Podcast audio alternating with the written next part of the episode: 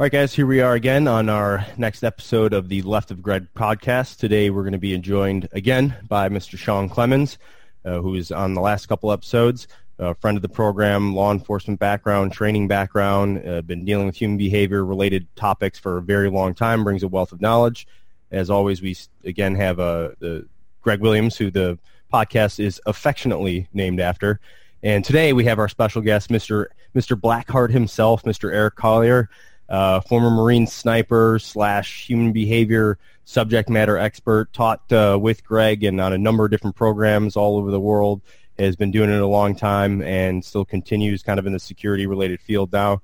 And so he's going to kind of give us his perspective on some of the some of the topics that we're going to be talking about. So with that, uh, no no reason to give any more of an introduction.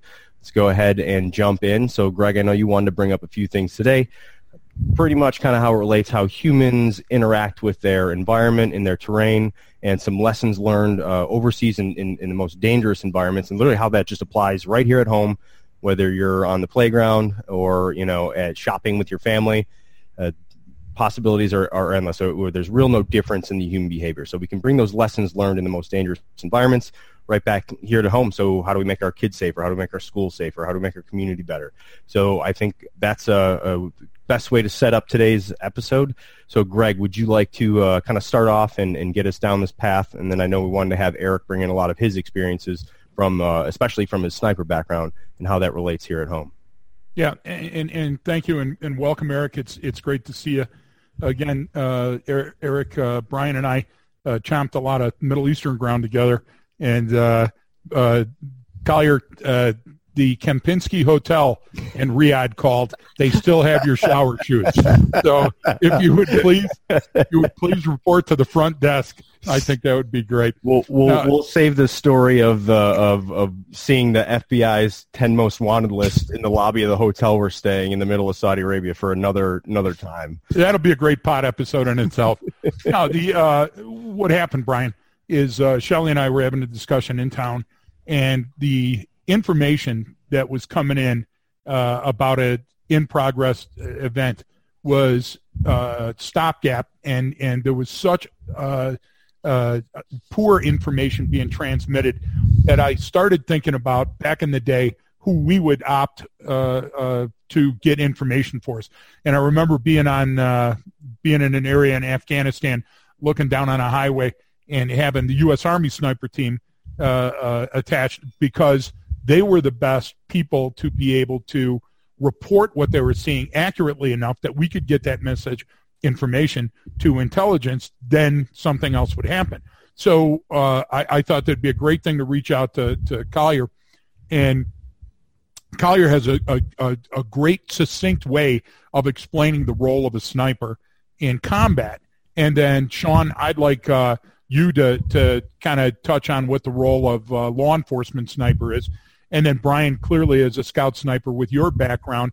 Then I'd like to be able to bring that into the arena of so what? What does that mean to the common person on deck when they're going out to chow with their family? So uh, Eric, uh, and, and whose heart is black as coal, and we're both dressed a lot alike today. That's great. Uh, wh- what's the role of the sniper? What does the commander uh, need from a sniper? Well, I think first and foremost is his ability to deliver long range precision fire from a concealed position. Um, secondary is to be able to pull information that he's gathering from the baseline of the environment. What's the atmospherics? Um, what's the moods, the smells, the taste of the environment that's in whatever the AO that he's looking at is. Um, because he needs to be able to push that back to the rear so that commander can take that information real time and develop his plan going forward to whatever his operational narrative is going to be when he goes downrange for whatever the mission is. Um, everybody's experiences downrange in different time frames and different timelines were different. So all snipers uh, in the past 10 years, 15 years have had different experiences. While my time was there, air we made our money gathering information. Um, we'd be sent out to do area recon or point recon, watch this, watch that. Um, air issue was is all we could do was push basic information.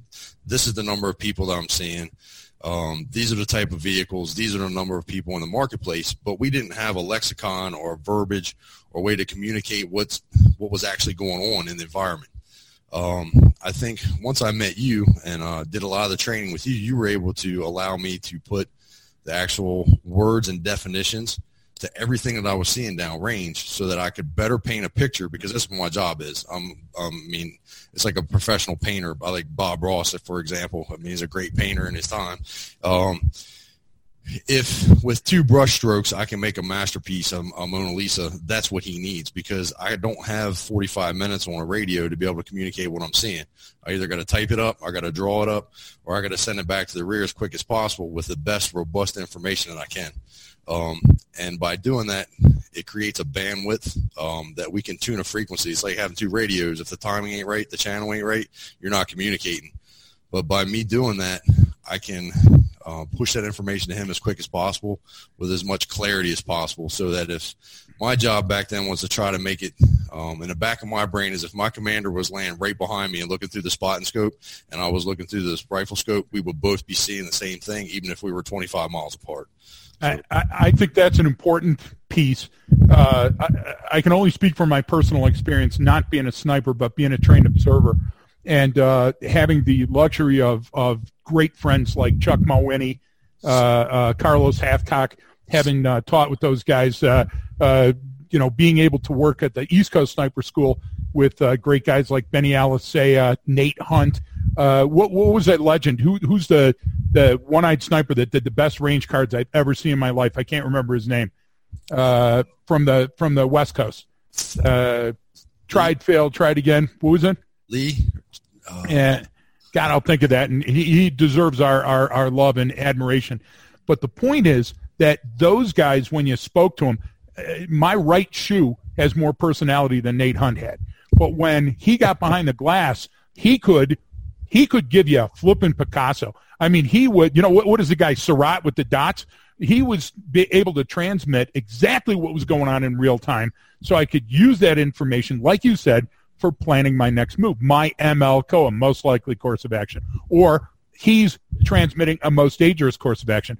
Uh, second only to Benny Alicea, who uh, I knew him for 11 years, and he said three words. Uh, but when he was on the emitter uh, or the MBITR, and he was transmitting that message, he could he could put it in my brain. So even if I didn't see what was going on, I knew what was going on. Now, from a police perspective, that's essential as well. And and Shon, the the police officer has dispatch, which is in his ear, telling him the types of things he's likely to expect. But uh, and and remember, we have kinetic incidents where uh, if you're a businessman at home, uh, things are uh, uh, kinetic when you're non-permissive and you're getting shot at and bad things are blowing up and cars are burning and stuff. But you've had those type of days in the boardroom too. Uh, so just equate what we're talking about to your business, your line of work, whether you're a teacher or a doctor or a lawyer, uh, you're working in an emergency room as triage, it's basically the same thing. But, but Shon, from that perspective, what's the role of a SWAT sniper, a, a law enforcement sniper? Because they have them uh, and, and they don't always use them. What's their role? Well, I, I'd like to start off, I think, in law enforcement, sniper is kind of like a misnomer. For as much as they use, we could probably replace the name with maybe a forward observer, the eyes and ears of the commander a lot. If we had to compare the difference, military sniper, law enforcement sniper, first first and foremost, law enforcement, their first priority is protection of the public. That's first and foremost. I, I imagine on the military side you have some protections also, but the public is one thing you don't have to worry about. Uh, maybe the civilian population also there, but most of the time it's I imagine it's a remote shot, something like that. Law enforcement also uh, the suspect. We're going normally here. Normally, probably 75% is surrounded by bystanders, uh, hostages, uh, so you have to account for that. We have to account for every every every bullet that goes down range, so to speak, including the shot. If you do have to take a shot on a suspect, that shot normally is taken by law enforcement within a hundred yard range. I pulled some studies. Uh, the best one I found was from like 84 to 2004, 20-year study, about 200 shots taken by snipers on human targets. And out of those 200 shots, 80% of those um, were through and through shots, mostly with a 308 caliber. So that shot also went through the suspect, and then we have to account for what's the backstop behind that.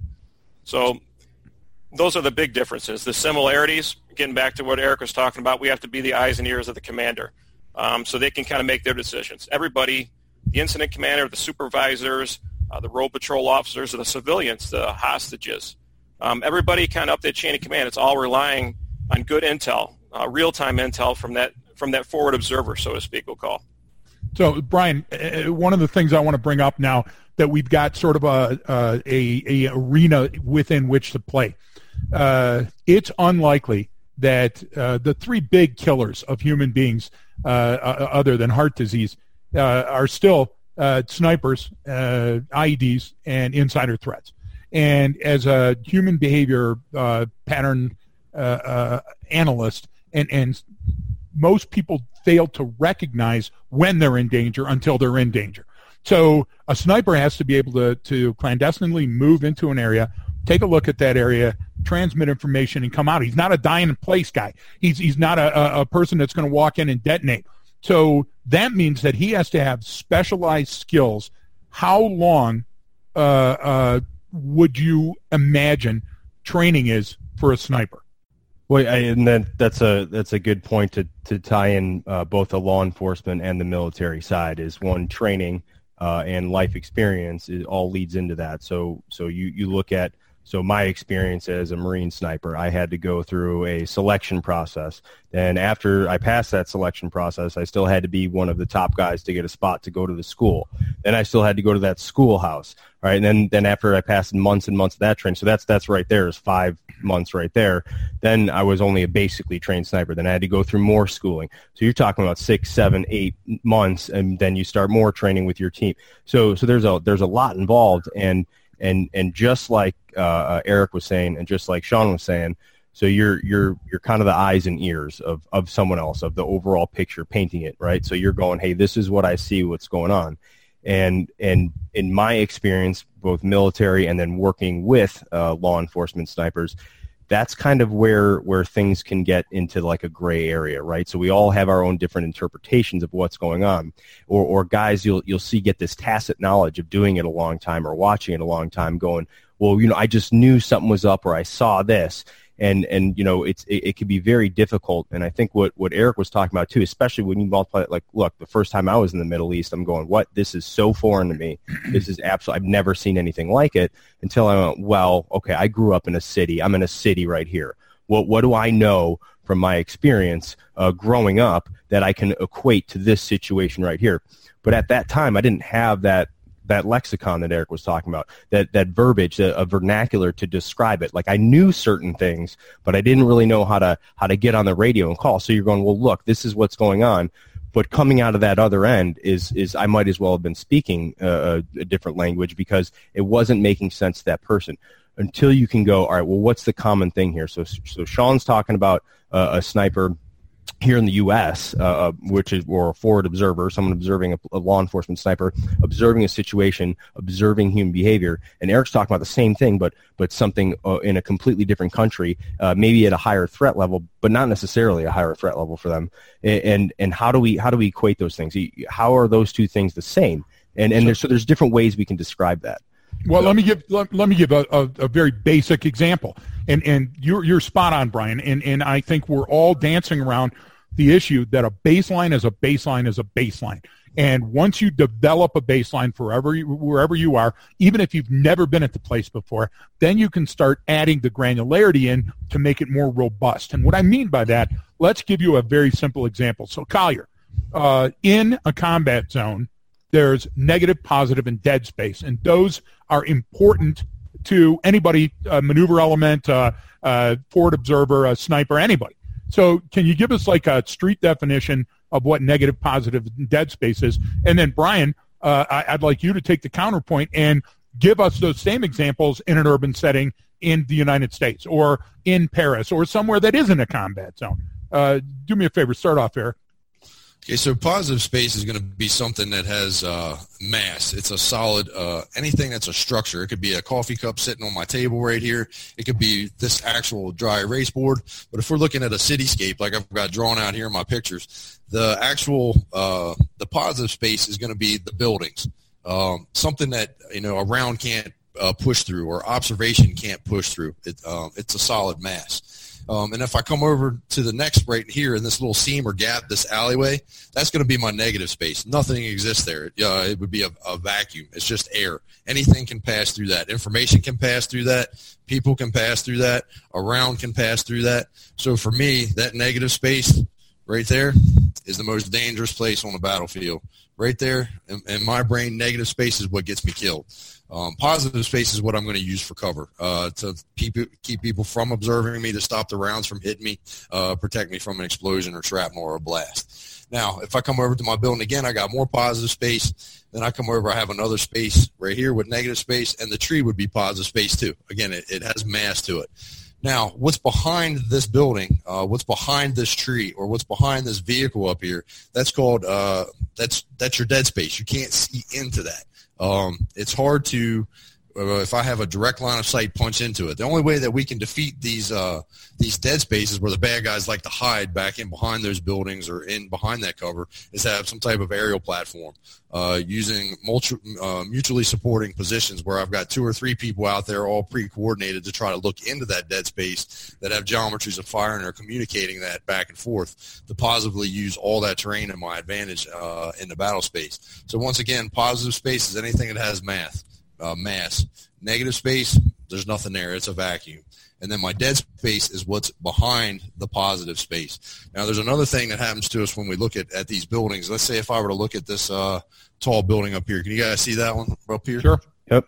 If I look at that dark window, my brain kind of kind of has some cognitive dissonance or it plays a, a trick on me optically that if I'm walking down the street and I just casually look into that window, my eye is going to focus on the front plane of that building and that shadow is almost going to turn into a, a wall. Um, my eyes won't push back into that back corner. So that's something through training that you have to teach yourself how to do is to push into that because this is negative space. If that's an open window, that shadow that's there, um, and force yourself to look in a neg- negative space. Um, when I'm moving across an open danger area, I'm always cognizant of that negative space because I said, again, that's what allows information to pass through, bullets to pass through, and blasts to pass through.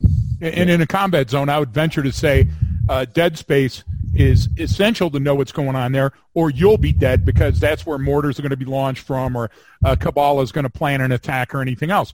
And, and Shon, is an expert uh, uh, on on the the streets of the United States in, let's say, executive dignitary protection, or uh, a long storied career, uh, decorated career as a law enforcement officer, he had to know that same thing because a victim is going to be using uh, the channels that, that are created by the, the uh, negative space, yet so are the criminals because they're going to hide just inside the shadows to try to blend in, to try to use that to their advantage. So that, that's a very simple definition. Brian, what does that mean? Well, yeah, I, and I think you kind of started to touch on it already. That that doesn't matter where you're at in the world. All right, why do why do criminals, uh, uh, which is no different than insurgent activity, why why do they choose certain locations? Uh, how do they hide without us? You know, why why do they all of a sudden pop out of nowhere on a strong arm robbery? Well, they weren't out of nowhere. It didn't didn't appear out of nowhere. And that's that that understanding that negative space is something as simple as when I'm walking through a parking lot you know, into the grocery store.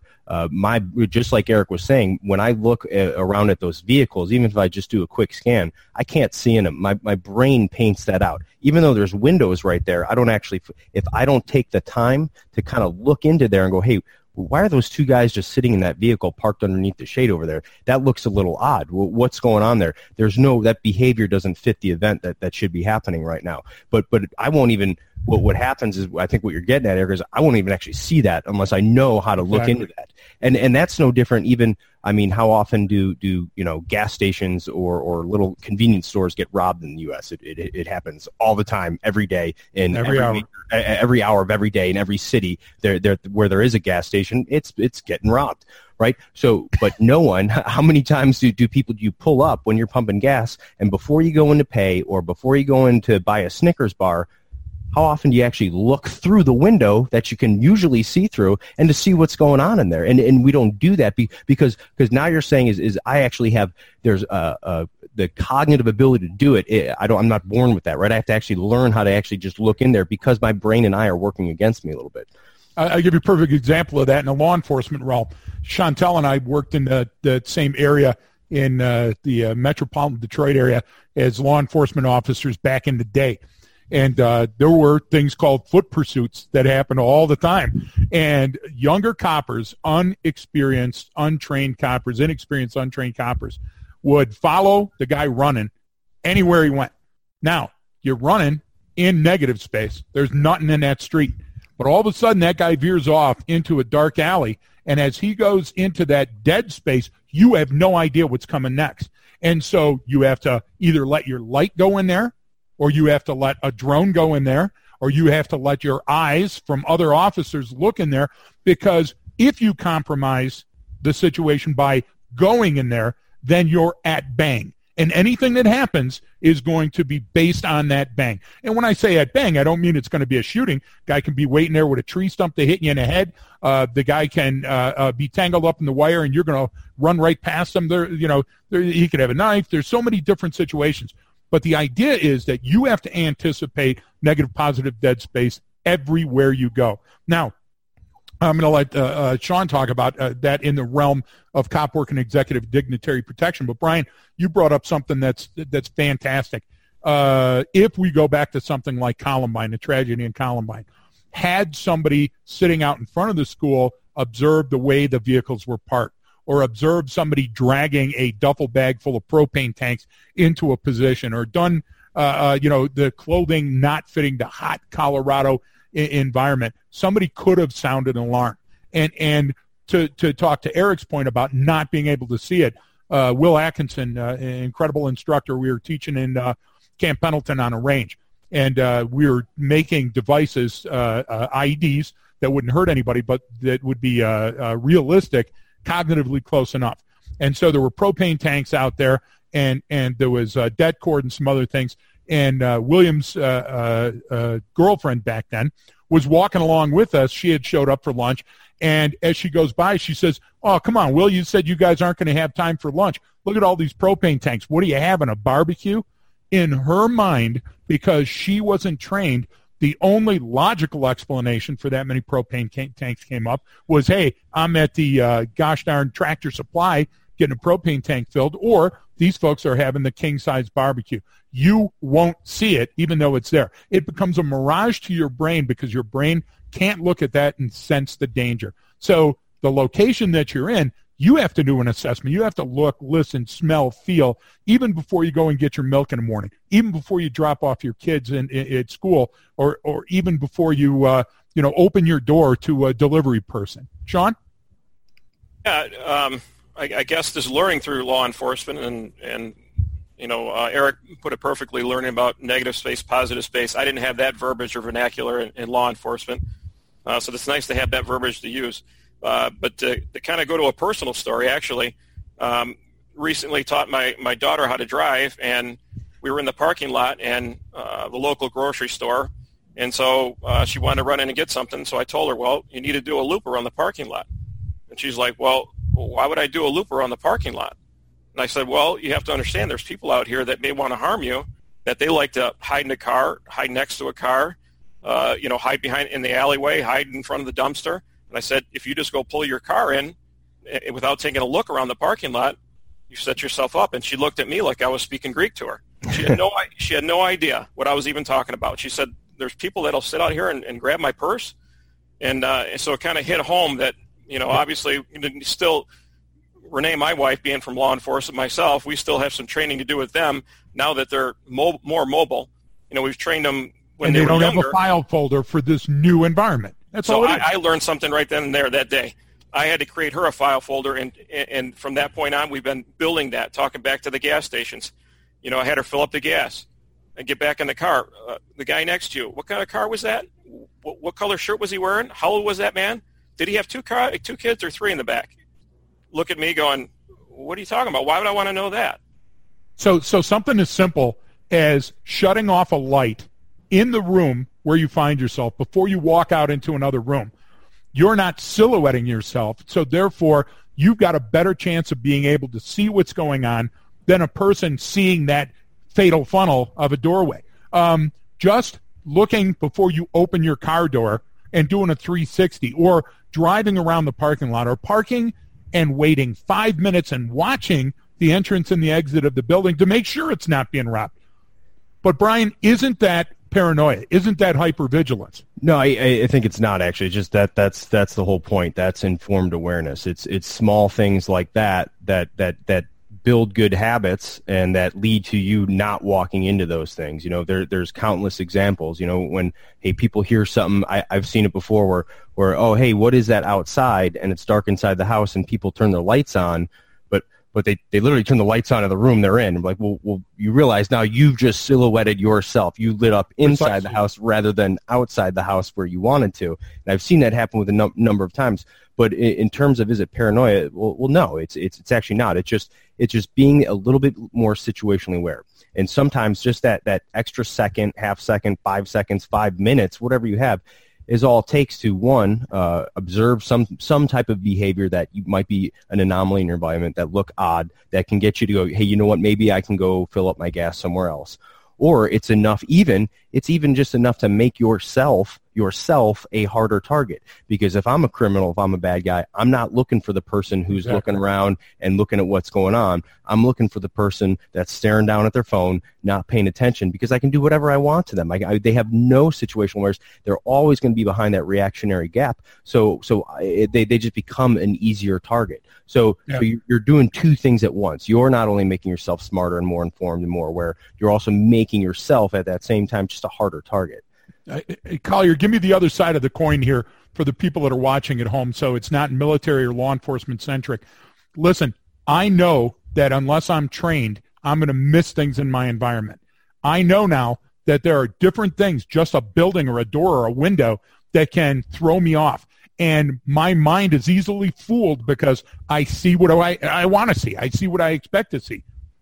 But we also get dumber the longer we're in a situation we actually get dumber the longer that we are sitting in an office or working at triage in an emergency room or uh, uh, you know visiting my kid at school for parent teacher day why is it that the longer i do a skill i actually get dumber I mean, it just comes down to the basic principle that we have things on board, change blindness and adaptation. Um, every day I drive home the exact same way. I come down the same street to my house.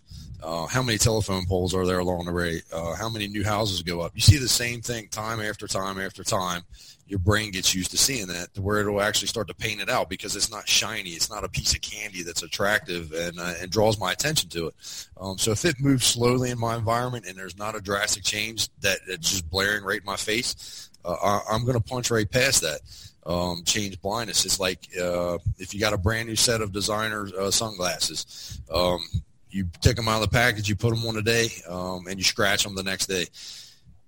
That first week, you're going to be upset and mad, and you're going to see that scratch right through your field of view the whole entire time. But five months down the road, you're going to forget that that scratch even exists because your brain paints it out. Um, so, so Gunny, said, well, one one thing, but when we had to, oh, I was about to say hi to Will, who jumped on real quick. But by the way, everybody, that's Will Atkinson. yeah. But, but uh, on that, that that's exactly why. What, you know, where do most vehicle accidents happen? Within a few miles of your home. You Precisely. Know, that's exactly it. Is you're okay? I'm here. I'm in my bubble. I shut my brain off. I'm no longer thinking. But when we go to that new environment, when we're looking for something, when we actually have to find someone's house or a new street address or something, suddenly we start seeing all this stuff and noticing everything because we're actually attending to our environment. Versus, well, here I am. I'm a few blocks from home, and boom, that's where that's where I get I run into someone or someone runs into me. And attending is where attention comes from. And Collyer, you would agree with me that to maintain muscle mass and to build endurance and to increase human performance, you have to work out. And so you have to work out your muscles and your brain is a muscle. So you have to work out your brain too. And if you want to go to that next level and not just be a normal troglodyte, you actually have to have a mentor or a teacher. Collyer, if you invest in a mentor or a teacher, will you be better at weightlifting skills and running and swimming and those type of things? Because the minute it gets hard, you're going to say no, or you're not going to change the stimulation constantly on the muscle. Therefore, it's going to get used to it and it's going to stay the same. So Precisely. so, so show you a different angle of how to do something. So, Brian, my point being that this is the tip of the iceberg of a much larger, much broader discussion that we're going to have. But why training? Why not just get a pamphlet? Why does education fail when we're talking about increasing human performance in the realm of situation awareness. Yeah, and I think just to just to kind of wrap up what we were talking about before we jump into some other things with with Will and, and, and Brian here as the, as they jump Hello, everybody. on. The next panel is here. So so uh, just just to exactly wrap that up is is what you talk about, right? What we always say, hey, education's important, man. I want to read every book in the library. I want to read everything uh, into this I can, and and that that will get you to maybe think more critically or Sure. or open your eyes to a, a different way of viewing a topic. But but the the simple fact is training changes behavior.